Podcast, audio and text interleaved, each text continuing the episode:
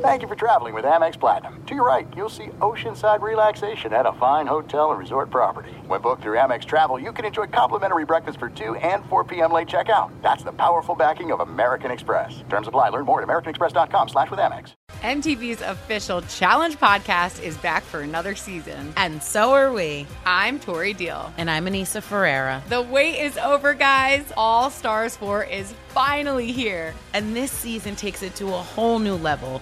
Old school legends, modern power players, and ex lovers are all competing in Cape Town, South Africa for the prize of $300,000. And we're going to be right here along with you fans, covering every episode on the podcast. Listen to MTV's official Challenge podcast on the iHeartRadio app, Apple Podcasts, or wherever you get your podcasts.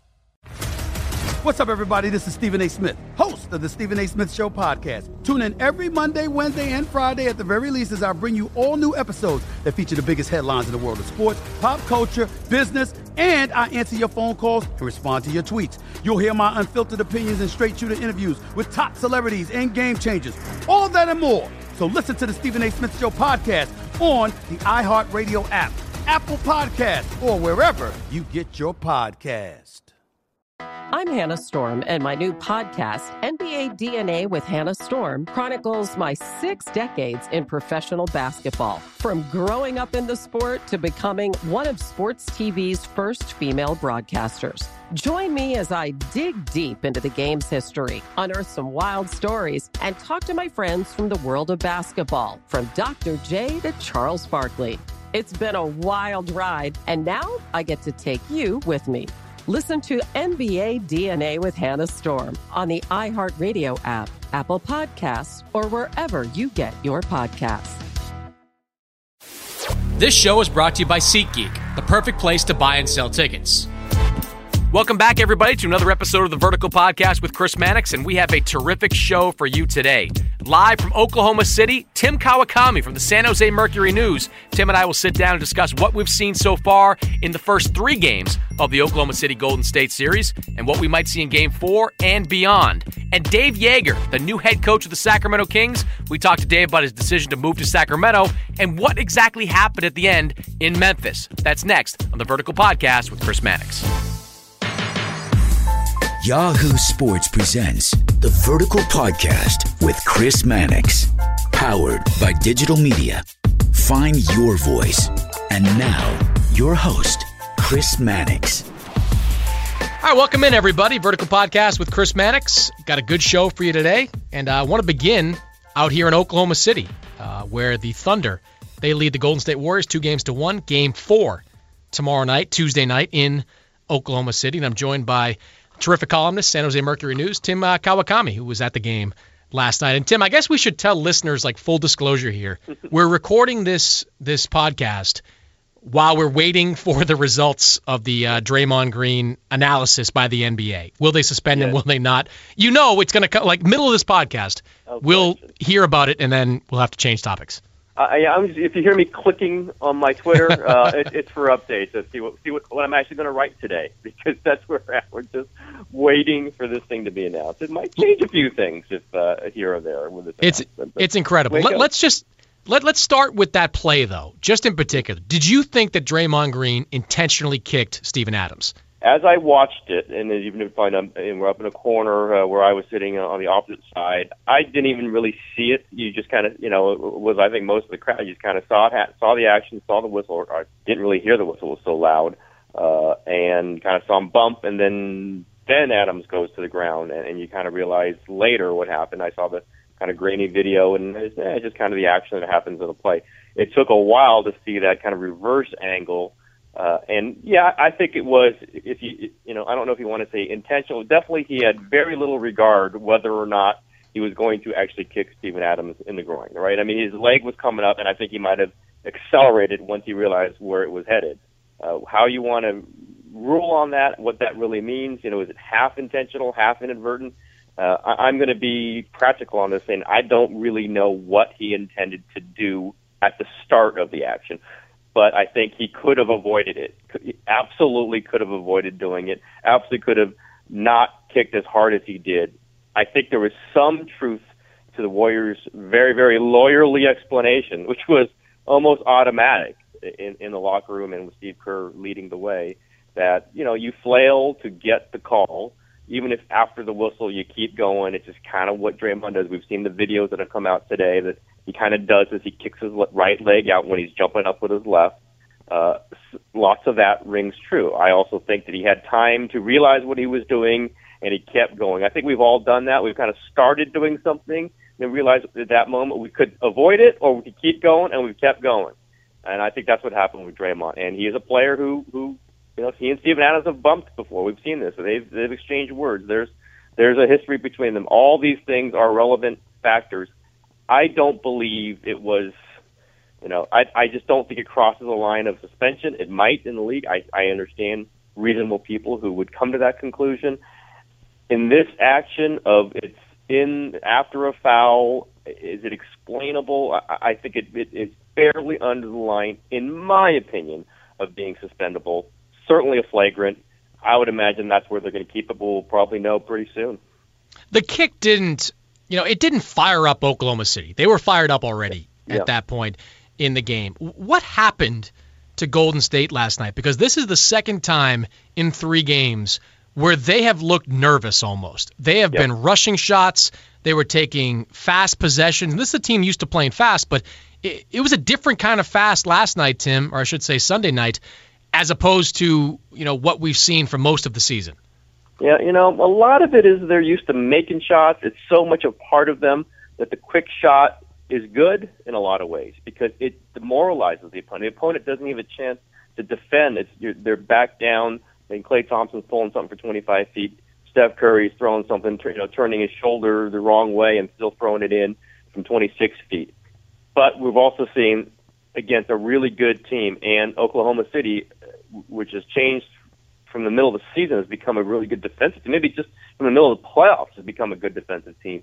The, those those shots that are you know not great percentage shots against lesser teams are devastating shots if you miss them against Oklahoma City because they're contesting it, so they're harder. Uh, and then they get out the long rebound and they're gone, and you're not stopping Kevin Durant or Westbrook. And and recently Dion Waiters, which is a Yeah. huge thing I think for Oklahoma City, uh, that they they can just bring a guy off the bench who can make plays. I didn't think Waiters could make these kind of plays. I have not seen him make these kind of plays before, making passes on the break, uh, finishing himself.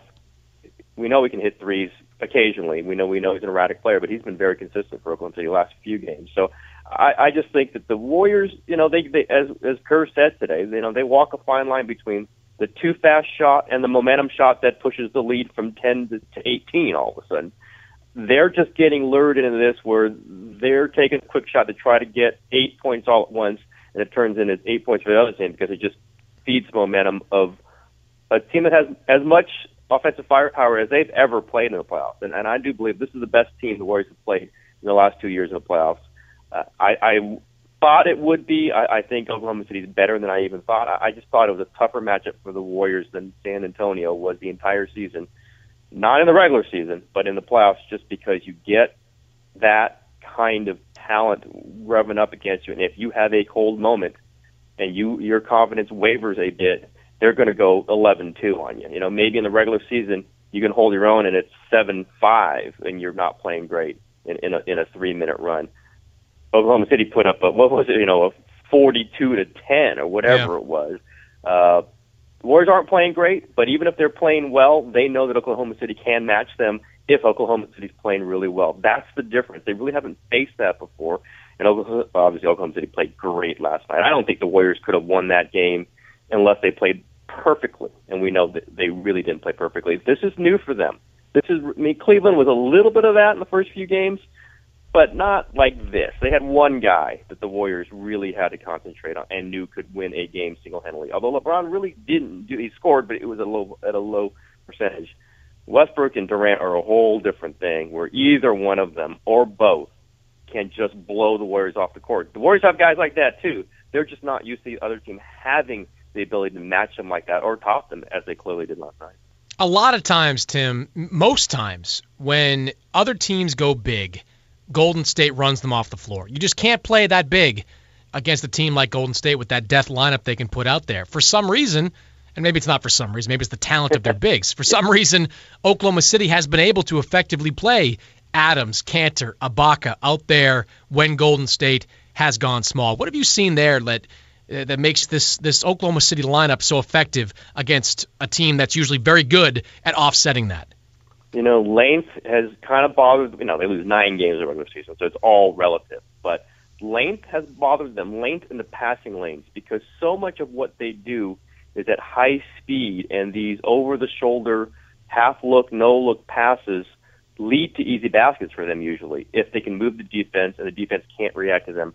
This length that that Oklahoma City can throw out, even in their small lineup, quote small lineup, which is Ibaka at center and Durant at, at four, they're lengthy. You know, they get their hands on balls, they jump the passing lanes, and we all know the Warriors can be a little bit lax on that. They can do Curry for sure, Draymond a little bit. They can try to make the perfect through the needle pass, and they often do. That's against a team that maybe isn't as quick athletically and isn't as long. But you know, we saw it when they lost against you know their tough game against Boston in Boston, and their loss to Boston at Oracle. Uh, Milwaukee had some length on them. Uh, there's some other teams you wouldn't have thought would give the Warriors offense some trouble. Detroit, another one. They got length. And I think what Oklahoma City's got, they've got the length and then they've got the superstar on offense, two of them, or one of them at any time for sure, that can make the Warriors pay for it on the other side every Warriors turnover is a dunk on the other. I mean, how many dunks does Oklahoma City yeah. have in the last game? It's just it's not just a, lost possession; it's a lost possession and a dunk or a three on the other side. That's what the Warriors usually do to everyone else. I think we're seeing Adams can contest in the lane. We've seen uh, Ibaka certainly can contest in the lane. We've seen Roberson contest in the lane. We've seen Durant contest in the lane. Westbrook has played the passing lanes very well that kind of thing, you know, the, you know that pattern six pass Warriors move the ball back to back and forth takes, you know, you need to make it the right pass and you need to make it when you're not in danger. And the Warriors are throwing a lot of dangerous passes. You're seeing some of the balls are just being fed to Ezeli, say, or in traffic, and they're clanging off his hands. This is what really athletic, long defense have tried to do to the Warriors, not always successfully but when they've struggled, it's been against that kind, and, and Oklahoma City's been at, at the you know the paramount of that, certainly in the last game. Steve Kerr said on Sunday night that you know we've been here before. We've been down two games to one to Memphis.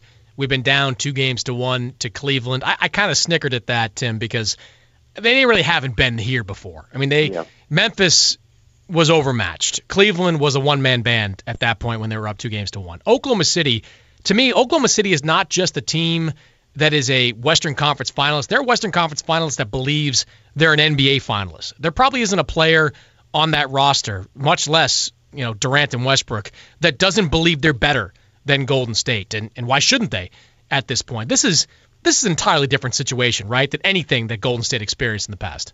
I'd agree. Now, of course, they have to tell themselves that you know they they have to say we can't go through this because we've been through this. But I yeah. think they recognize, and and privately, they have a few of them have said that the Thunder is the best team that they've played in the playoffs. It's, it's a clear declaration.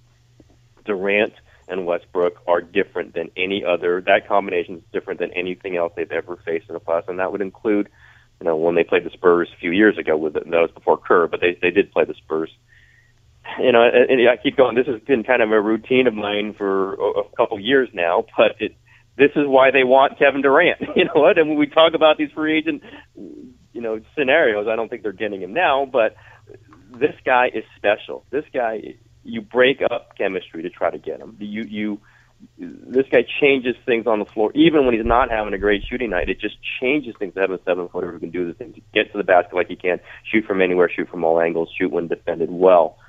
That is a whole different situation for the Warriors. That they could play really good defense, like they did with LeBron in the finals. They put Iguodala on him and made him work so hard that it took the, the Cavaliers down. You could do that on Durant, he could still score 40 on you because he can just get that shot off in so many different ways, and he can go in the uh, in transition. And, and now he's playing really, really solid inside defense. That's different for them. You know, they're used to having the best player on the floor, and you, we could talk about you know whether it was LeBron or Curry or Iguodala even the finals, but it, it was all equivalent. They're used to. They're going to have the best guy on the floor when it's Curry they're not so sure about. That. I mean, I don't know anybody so sure about that now. When you have you're putting Curry on the floor with Durant and Westbrook, that is new. That that's that that's the equation that that's tough for, for them uh, when they go through this because if Curry isn't playing great, and then Westbrook and Durant are better than the two that are matched on them. Sometimes it's Curry. They're not. That's not how this is built for the Warriors. It's not built that way. Uh, and then they want to go fast, and Oklahoma City's happy going fast. These are all the ways they've beaten other teams. Is and Oklahoma, it almost plays in Oklahoma City's strengths. That's the equation. I, that's where I don't know what the big solve here is for them. I mean, I think they're going to play Iguodala a lot more. They played him. They've been playing him plenty, but I think they might start him. Maybe just start with a, with a death lineup, see how that works. Put Iguodala on Durant right off the bat. Maybe limit Barnes' minutes. You know, if they come off the bench, they come off the bench with something. You know, we'll see. But that's not a big change for them. That's not a major adjustment. That's what, kind of what they do anyway. And what do we feel? You know, in the last game, we saw Oklahoma City's smaller lineup destroy the Warriors' small lineup, and that almost never happens. These are all things that they've never really had to deal with before. What what I get back to and what I think I'm writing now is that it, at some point it, it Steph Curry is, is you know a historic player, unanimous MVP, never happened before. You almost have to say, okay, you got to go get it then. You know, this is this is you. There's nobody great defending you. You know, there's not an Avery Bradley in this series some other people who just you know Kentavious Caldwell Pope played him great when Detroit played him. That's not in this in this series. Steph Curry at some points has to be the best player on the floor by a lot, and he has not been. Uh, he was he was a little bit in game two, but this time I, I, it's they don't like saying this and they don't like doing this, but he is the best player in the league. He's unanimous MVP, MVP last year. Go do it, Steph, and it, it could come down to it. it, it and again, a jokingly thing, I say Steph Curry versus the world. Is this real? This series might just come down to Steph Curry versus Oklahoma City Thunder and see if he's good enough. You know what's funny is how we're watching maybe one of the best summer subplots unravel kind of in real time. I mean, you know, Kevin Durant is is six wins away from destroying everybody's fun this summer. I mean, I can tell you in talking to other owners, general managers, everyone is rooting for Golden State right now. Everyone is rooting for Golden State just to get Durant really on the free agent market. He might not, Tim, he might not be on there already. I mean, beating San Antonio might have been enough to ensure Kevin Durant comes back, but beating Golden State, that's more than enough to make sure Kevin Durant comes back. It really is interesting, right? I mean, it just you look at this and say, okay, now why would he leave? And you know, with what he what's developing around him, 75% of what we were going to write this summer was involving that. And I'm sure it was in his mind. You know, he he's working it out as he goes. But it, it's it's a team. And again, uh, the Warriors could easily win the next game, next two. I don't know. Might go six, might go seven. You know, this is feeling like a seven-game series if the Warriors are going to stay in it, unless they get blown off the court in the next game. You know, it, it it's uh, it, it is a very very interesting situation for them. I'll just put it this: let's just turn it to them. They want Durant. There's no question they want Durant. They want to beat Durant in order to make Durant join them, and that is not happening. And if this goes seven, I don't think it would convince Durant otherwise. I think he would stay in Oklahoma City because he's got this, these pieces that are working. And, the, and when you saw, start looking at the Warriors, Iguodala's a little bit older, Bogut's a little bit older, Livingston's a little bit older. Maybe Oklahoma City's just a better situation. It's, it's fascinating to watch it develop. It's the under the radar or, you know, as we're talking about it now, not under the radar public conversation and it's being solved right as we look. It, it right in front of us. This guy who was blown off the court in game one in San Antonio and that was when we're thinking, That's it, okay, everybody get in line. Boston, Washington, the Lakers, the Warriors, San Antonio, the Heat, whoever you want to put in there, it's they're all being pulled off the table, and it's it's it's in a positive way because this Oklahoma City's figuring stuff out as in front of us. They knocked off a 67 win team in San Antonio, and right now they're pushing a 73 win team as far as it goes. Uh, Tim, hang on for one second for me. I got to tell my listeners here quickly about Blue Apron. Blue Apron's mission is to make incredible home cooking accessible to everyone. Blue Apron achieves this by supporting a more sustainable food system, setting the highest standards for ingredients, and building a community of home chefs. Blue Apron has established partnerships with over 150 local farms, fisheries, and ranchers across the U.S. As a result, seafood is sourced sustainably under standards developed in partnership with the Monterey Bay Aquarium Seafood Watch. Beef is raised humanely, chickens are free range, pork is raised naturally, regenerative farming practices are used for produce. Blue Apron can be delivered to 99% of the continental U.S. and 99.5% of food desserts. Because Blue Apron ships the exact amount of each ingredient required for a recipe, they are reducing food waste. Cooking together builds strong family bonds. Research shows that Blue Apron families cook nearly three times more often. Those who spend a lot of time eating out at high end grocery chains can now spend under $10 per person for a healthy, delicious meal. The meal's available in May crispy cod and cabbage slop tacos, and pepita, pineapple, and avocado salsa, Middle Eastern chicken and chicken pea stew with pita croutons, pan seared pork chops with two cheese, mashed potatoes, and sauteed spinach. Blue Apron knows that when you cook with incredible ingredients, you make incredible meals, so they set the highest quality standards for their community of artisanal suppliers, family run farms, fisheries, and ranchers. Whether it's Japanese ramen noodles, wild caught Alaskan salmon, or heirloom tomatoes, Blue Apron is bringing you the best for less than $10 per meal. Blue Apron delivers seasonal recipes along with pre-portioned ingredients to make delicious home cooked meals. New recipes are created each week by Blue Apron's culinary team and are not repeated within a year. Customize your recipes each week based on your preferences. Choose delivery options to fit your needs. There's no weekly commitment, so you get only deliveries when you want them. Each meal comes with a step by step, easy to follow recipe card and pre portioned ingredients and can be prepared in 40 minutes or less. Check out this week's menu and get your free two meals with free shipping by going to blueapron.com slash Mannix. You will love how good it feels and tastes to create an incredible home cooked meal with Blue Apron, so don't wait. That's blueapron.com slash Mannix. Blue Apron, a better way to cook.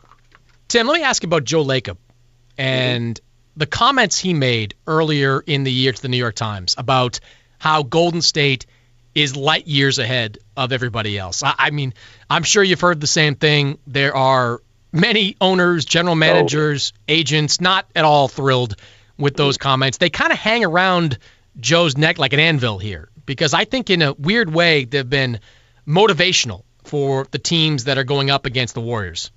Yeah, I, I think there's no question about that. And uh, I think uh, I asked Kerr about it not too long ago, and I think he said it best. Is you know, even if you're thinking that, if you believe it, don't say it. You know, all it does is sit there. You can't win when you, when you declare yourself the smartest front office that's ever been in sports, and it's you know certainly not true until you win six or seven straight championships.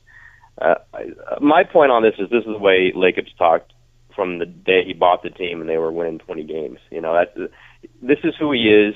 Uh, he, you know, venture capitalist, billionaire uh, who has injected himself into this situation and made it better, made the Warriors better, no question, made them champions, made them unprecedented at an unprecedented level. They're, you know, they've increased the value of the franchise at least, you know, double, perhaps much more than that. Uh, he's he's one of those, you know, guys who just believes in pushing and prodding and declaring things and maybe being wrong, but then you know revising and declaring something else. They were going to build the arena in San Francisco at one spot. They said for sure it's going to happen. They changed their mind. It's going to another spot for this, you know, by this date. Now they've changed that. It, it, it, there's an audacity there that I understand, and and a lot of a lot of it is to be respected by achievement. You, you have to achieve, and you better achieve at the highest level if you can talk like that, and they have. And he declared that they're going to win a championship within five years. Is when they were, you know, Monta Ellis and you know, Corey Maggette and all that was on the roster, and they figured it out, and they won a championship five years. So locally, uh, you know, personally, I understand it.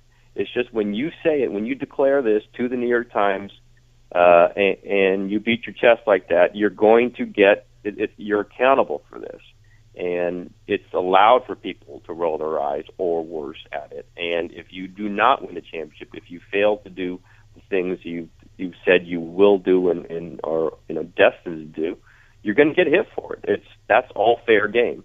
Doesn't change who he is. Doesn't change what they've achieved. Doesn't change that they've upgraded this franchise in you know in, in incredible levels. But you, you put yourself on the block. You absolutely you, you put yourself out there to be analyzed and dissected and criticized. No question. But that's who he is, and and it's not out of his character.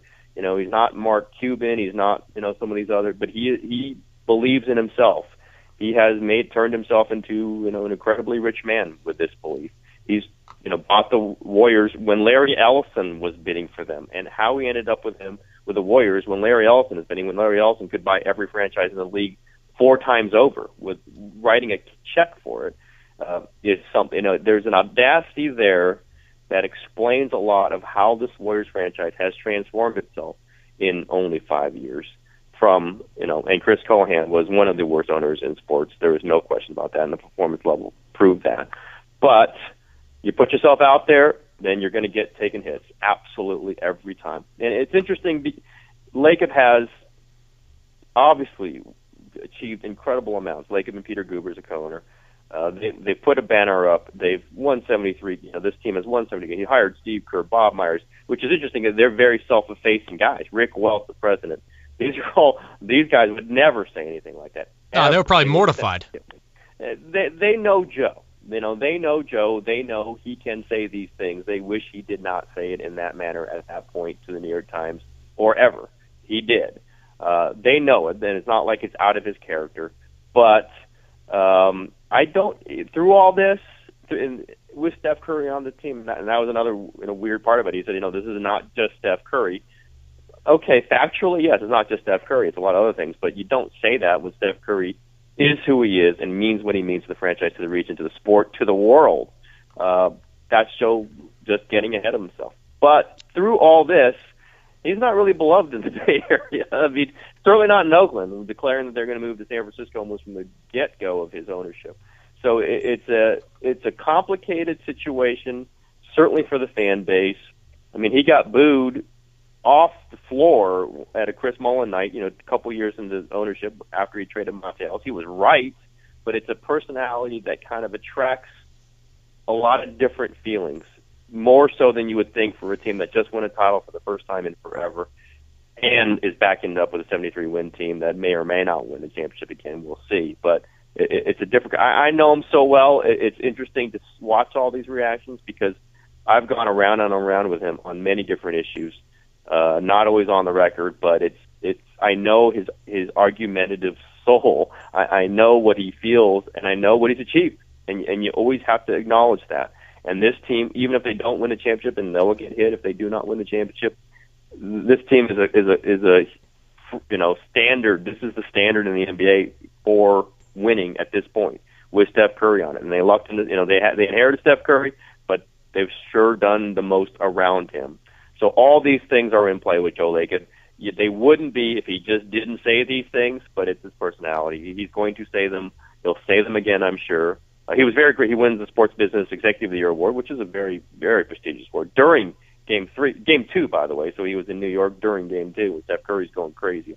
But he, you know, he was gracious. He he said it wasn't from about me; it's about my organization, about all my employees. It's what he should have told the New York Times. He just didn't, and it's a fair thing to say. Okay, if that's what you really believe, then this is not the most, you know, the, the most benevolent situation in the world. It isn't but it's also a winning situation and, until proven otherwise. This isn't all this game for on Tuesday on Steph Curry and Klay Thompson. Everyone's got to play better for Golden State, but and they haven't played poorly this series by by any stretch. But how how much is this kind of you know their moment? You know, the greatest quote greatest backcourt in NBA history. You know, effectively was completely outplayed by Kevin Durant and Russell Westbrook, the two biggest stars on one side, totally you know, beaten down by the two big stars on the other time. How, how big a moment is this for Curry and for Thompson on Tuesday night?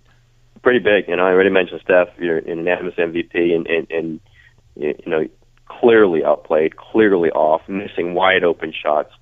And Klay Thompson, you know, with minus 43, whatever he was, it was uh, they shrunk a little bit. And again, you know, in a rabid environment against a really good team, but if you're a great team and you're great players, and I'll throw Draymond in this, whether he's suspended, you know, we'll see if he's suspended. If he's playing, uh, he was terrible in, in, Game Three, and these these are those are the big three.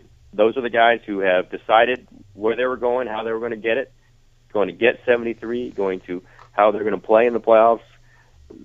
You can't play that poorly and be, uh, you know, considered the way they're considered anymore. This this is the moment for those three Curry and Klay have to hit shots. That's you know, there's so much of you know Mark Jackson, make or miss league. He said that oh, a million times on the air. He said it to us when he was the coach of the Warriors. Ball goes in, you're good. Ball doesn't go in, you're not very good. It it it does get down to the, you have to put yourself in position to do it. Steve Kerr has to figure out how to do it. Although they had some open shots last game, Chris, right? I mean, they had yeah. open shots. They just didn't put them in. Uh, it wasn't enough to, you know, not a 40 point difference of open shots, but it certainly could have stemmed the tide there somewhere in that second quarter. Certainly, I know I know Curry feels that way. Uh, definitely the the front line guys, and we know on the road the the secondary players you can't count on them as much. Look what happened. Oklahoma City secondary players not so great in games one and two. Roberson did he miss a shot? Did he miss a shot last game? The guy was unbelievable last game. Waiters is, is way better at home, and certainly in this series so far it's got to be on the front line guys, and, and that's Curry, and that's Klay, and that's Draymond, and I'll throw Iguodala in there. You know, Finals MVP, veteran player, had a nice stint early in, in in the last game. Didn't really keep going with it. They need those guys if they're as great as we have said they are, and they're and they've had great years. Uh, this is the moment for it, and if they don't show up for this moment, then it's going to be some revising on, on what we thought of them at least this season. Tim, you're the best. Another time, another podcast. We'll do the 49ers. I have a feeling you have even stronger things to say. Might have a few things to say. I appreciate it, Tim. We'll see you at the game. All right. See you there. You're listening to the Vertical Podcast with Chris Mannix. Welcome back, Vertical Podcast. Chris Mannix. Want to welcome in a guest I've been looking forward to talking to for over a week now. Dave Joerger, the new head coach, Sacramento Kings. And Dave joins me here on the podcast. Dave, congratulations. Is this where you want to be right now? I think it's a great situation. I'm excited about it, and um, you know, going forward, uh, an organization that uh, has everything uh, of the best coming uh, in front of it. Uh, you've got the new arena, you've got solid management, uh, and uh, and his team. You've got some uh, some good players and uh, some younger players that are coming up.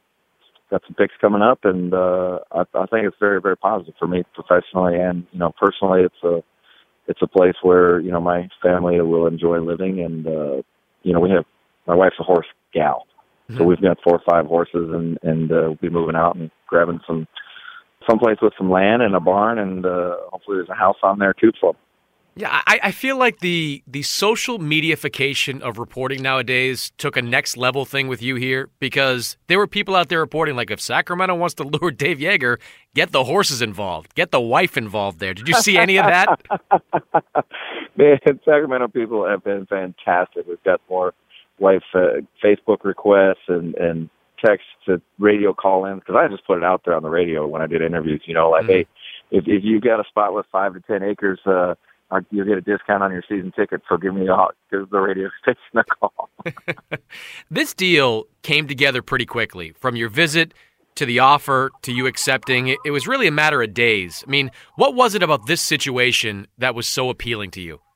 That's that's a good question. Uh, you know, because there's other there was other jobs open, and uh, I knew right away as soon as I met with Vlade that you know this was a this was a great opportunity. Certainly, you know, with where their team is, uh, the organization. You've got, like I said, the brand new arena that's just uh, ridiculous nice, and then also all the passion uh, of Sacramento, uh, of the fans, uh, the community. Everywhere I went, you know, everybody was talking like, "Man, this is gonna be great. We can."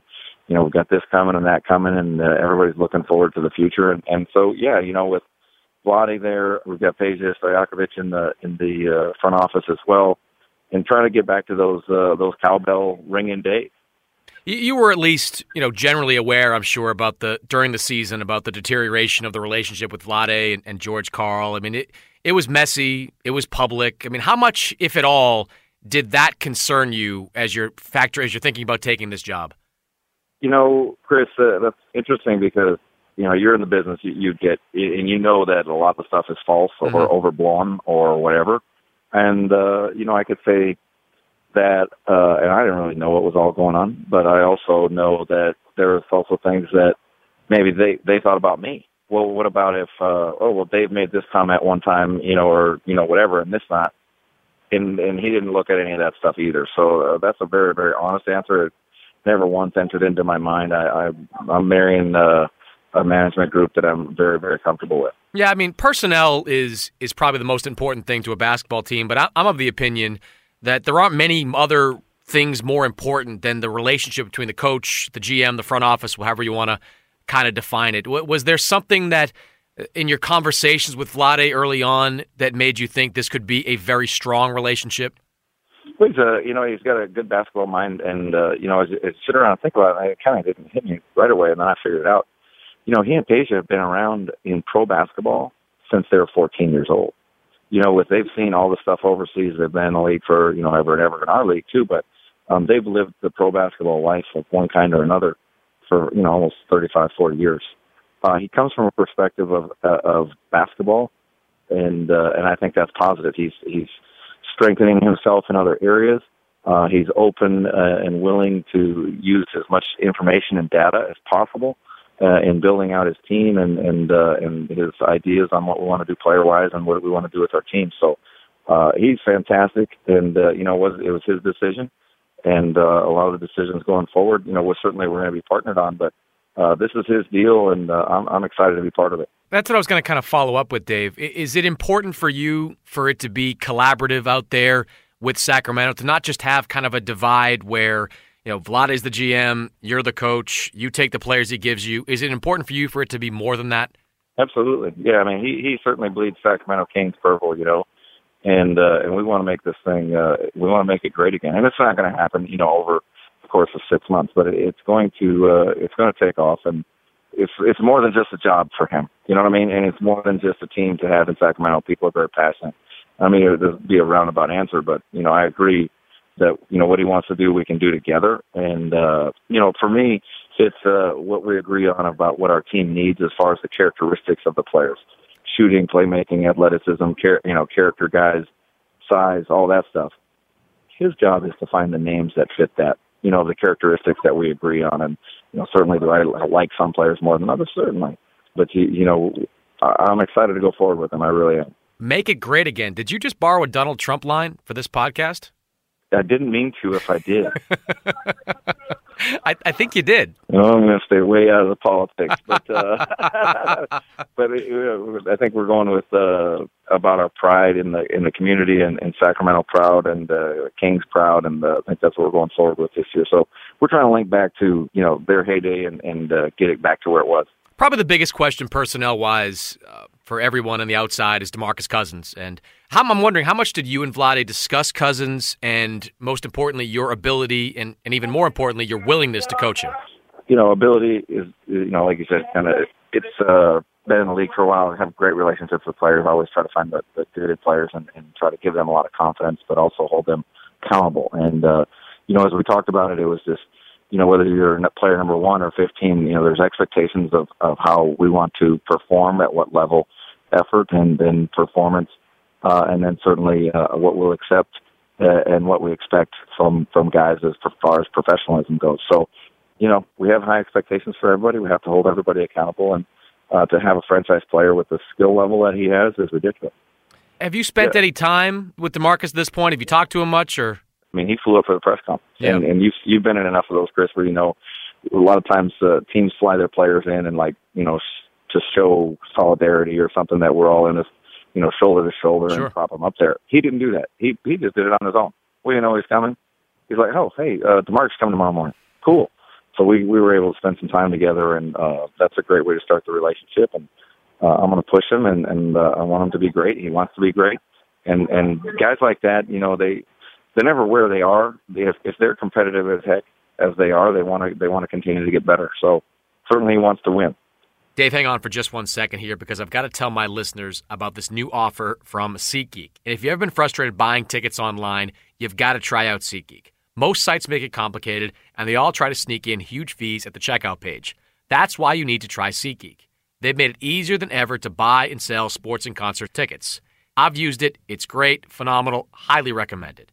They pull all the tickets available on other sites into one place so you can save time and never miss a deal. You can even set alerts for upcoming events, and SeatGeek will let you know if the ticket prices fall. Even better, every ticket on SeatGeek is ranked based on value, so you can immediately find underpriced seats. And before you buy, you can use SeatGeek's detailed map to see the view from your seat. Best of all, SeatGeek is always honest and upfront about the price. Unlike StubHub, they show you the full ticket price range from start to finish and never try to trick you with huge fees on the checkout page. my listeners get a $20 rebate off their first SeatGeek purchase. To get that $20 rebate, download the free SeatGeek app, go to the Settings tab, and click Add a promo code. Enter promo code Mannix. SeatGeek will send you $20 after you've made your first ticket purchase. Download the free SeatGeek app today and enter promo code Mannix right now. All right, we're back with Dave Joerger, the uh, new Sacramento Kings head coach. And Dave, you mentioned the press conference, and the last press conference you were part of before then was something people have focused on, particularly the comments you made to reporters about how you would see them after July 1st in Memphis. I mean, Dave, did you know what you were saying there, and did you know how that was going to be interpreted? That was silly because I made a flippant comment about a, an agreement that I had already made with the guy uh, running the Grizzlies and we we had agreed upon that you know a couple of weeks earlier that hey you know what it's and I don't need to go through the whole three week three sure. year process but it's been crazy from the time that Lionel went, we got to the conference finals and they didn't know what they were going to do with them and then I ended up getting the job and it's just been on the run the first year and et cetera et cetera et cetera. And then we ran through a pretty daunting gauntlet uh, of uh, of schedule and players this year. Mm-hmm. and uh this is our job. You get tired. That's just what it is. But I thought it was a good time and we both agreed that we would just you know what let me just step away from this for a little bit and uh, you know go up north back to Minnesota and South Dakota and and hang out for a couple of weeks and uh, just really mentally rest and then uh, be ready to go for summer league. You know, mm-hmm. and certainly uh, be able to you know I had input and personnel there. You know, as far as what kind of players we're looking for. I'm sorry, I've got, I'm sitting in an airport on my way back from Sacramento, but and certainly I had input. So so yes, to answer your question, did I make a flippant answer? Yes.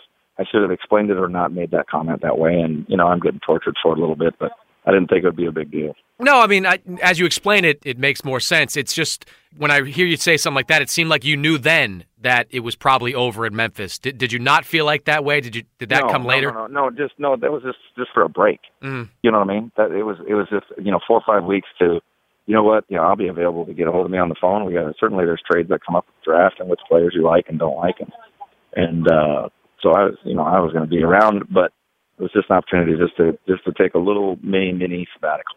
The uh, you mentioned the the input on personnel and the number of guys you went through in Memphis. It was an incredible amount of players for a playoff team to have to deal with all throughout the season because of the injuries. The, the midseason trades that, that kind of broke up the team a little bit. Jeff Green goes out, Courtney Lee goes out. Were, were you part of the process on those deals? And and you know there was some stuff out there about maybe you being frustrated by those deals.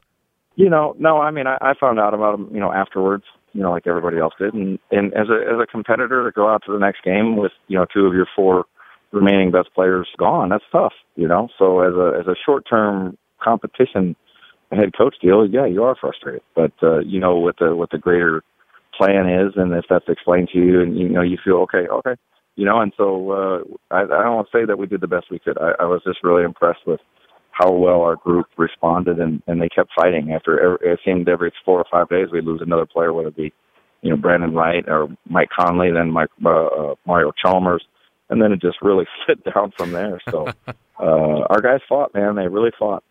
You you inherited a team after taking over that was built to play big, ground and pound, basically. Uh, is that your preferred style, or are we going to see something different from you in Sacramento?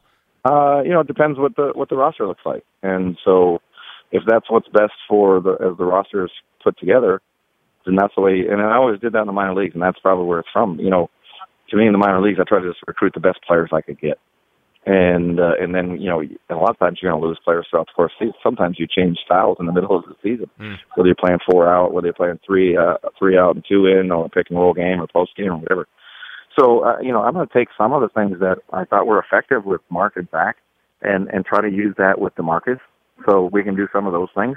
But I, I you know, I got to get my hands on these guys and you know take a good look at the, at Willie Cauley Stein, what he brings to the table. Where does Rudy Gay fit uh, to maximize his usage? You know, we have one one point guard in Darren Collison right now, and we have you know Rajon Rondo, the free agent. So we're you know, there's a lot of things uh, that are still up in the air as far as that goes. So you know, I'll coach uh, whatever whatever suits uh, our talent the best. You considered back in, in 2014 leaving at one point to go coach in Minnesota. Ultimately, you decided to come back, and it seemed like any disconnect that existed between you and ownership had been resolved. What what changed in, in the two years since that point? Between uh, me and, and, Robert? Yeah, well, I mean, just basically in the organization in general. That 2014, you're, you're back, and, and, things look like they're going a long term yeah, no, direction. year. Yeah, it was a good year. You know, won 55 games, and uh, I think we won 40 by the All Star break, and and uh, got Portland uh, in the first round, and uh, we're up two one on Golden State in the next, and feeling really good. So you know those things. Yeah, I just think it's it can be a communication issue on both sides, and nobody's right or no, no, no nobody's wrong. Sometimes those those channels of communication just aren't what they should be. Did you feel like management supported you enough in that last year in Memphis? Yeah, absolutely. Mm-hmm. You know, I get along great. I mean, uh, Chris Wallace and I uh, get along great, and Ed Stefanski and John Hollinger. So uh, there was never any issues there. You know, you're going to disagree behind closed doors, and when you know when you come out, then and you go forward. Okay, what you know, what here's the plan? But you know, it's tough year. It's tough year on everybody, and and uh, very stressful. And you know, I'm sure everybody's kind of glad like okay, now let's move on to the next season. Before I let you go, I know you're busy. The, you mentioned Rajon Rondo, and that's probably the biggest off-season decision for this team in terms of a big contract. I mean, what do you give him? What happens there? What's your position on Rondo? Have you been a fan of him over the years? Do you like his game? Do you like how it fits with your style? I do. Uh, I think he's an incredibly high IQ uh, guy. He's seen and done, uh, you know, everything in this league as far as winning championships and uh, playing in big games. And uh, you know, I'm I'm a fan uh, of his game, and uh, you know, I think he is a great setup guy.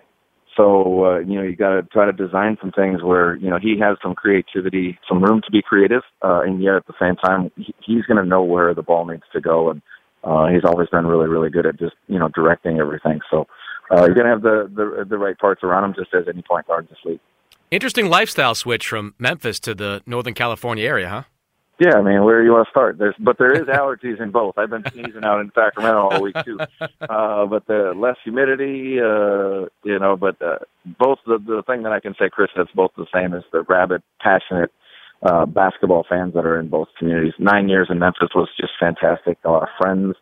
Uh, they love their Grizzlies basketball, and now you know to go to Sacramento, I'm very, very blessed and lucky to you know to go to some place that cares about it as much as as they do. Well, Dave, congratulations. Lots of success out there in Sacramento. I'm sure we, will be talking again soon, and uh, I appreciate taking the time. Thanks, man. Appreciate it. Thanks for listening, everybody, and my thanks to Dave Joerger of the Memphis Grizzlies and Tim Kawakami of the San Jose Mercury News. Don't forget, you can download this podcast anywhere you can download podcasts iTunes, Stitcher, TuneIn, you name it. And don't forget to subscribe to the other great podcast, the Vertical Podcast with Woj and the Vertical Podcast with JJ Redick. This has been a digital media production. Find your voice.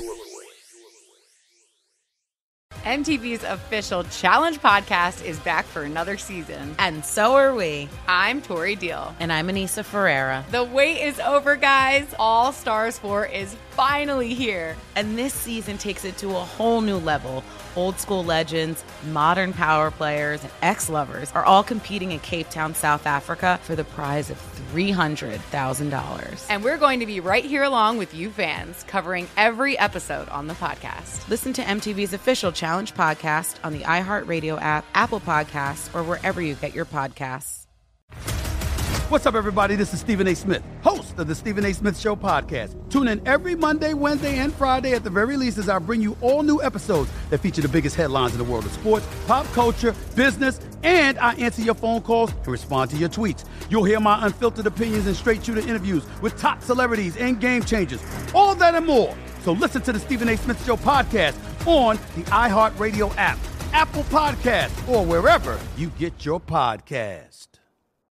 I'm Hannah Storm, and my new podcast, NBA DNA with Hannah Storm, chronicles my six decades in professional basketball. From growing up in the sport to becoming one of sports TV's first female broadcasters. Join me as I dig deep into the game's history, unearth some wild stories, and talk to my friends from the world of basketball, from Dr. J to Charles Barkley.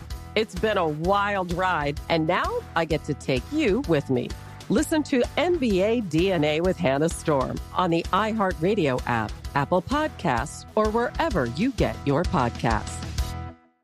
The Nikki Glazer Podcast. Her roast of Tom Brady stole the show. Now she's talking about it on the latest episode of the Nikki Glazer Podcast. I said, Tell Tom Brady that I'm the Tom Brady of roasting. Lots of people roasted the GOAT, but only Nikki is still being talked about. Every time I refresh my DMs, it's 14 blue check marks of people I didn't even know who knew me are writing like paragraphs to me. Hear that in all episodes of the Nikki Glazer Podcast on America's number one podcast network, iHeart. Open your free iHeart app and search the Nikki Glazer Podcast to start listening.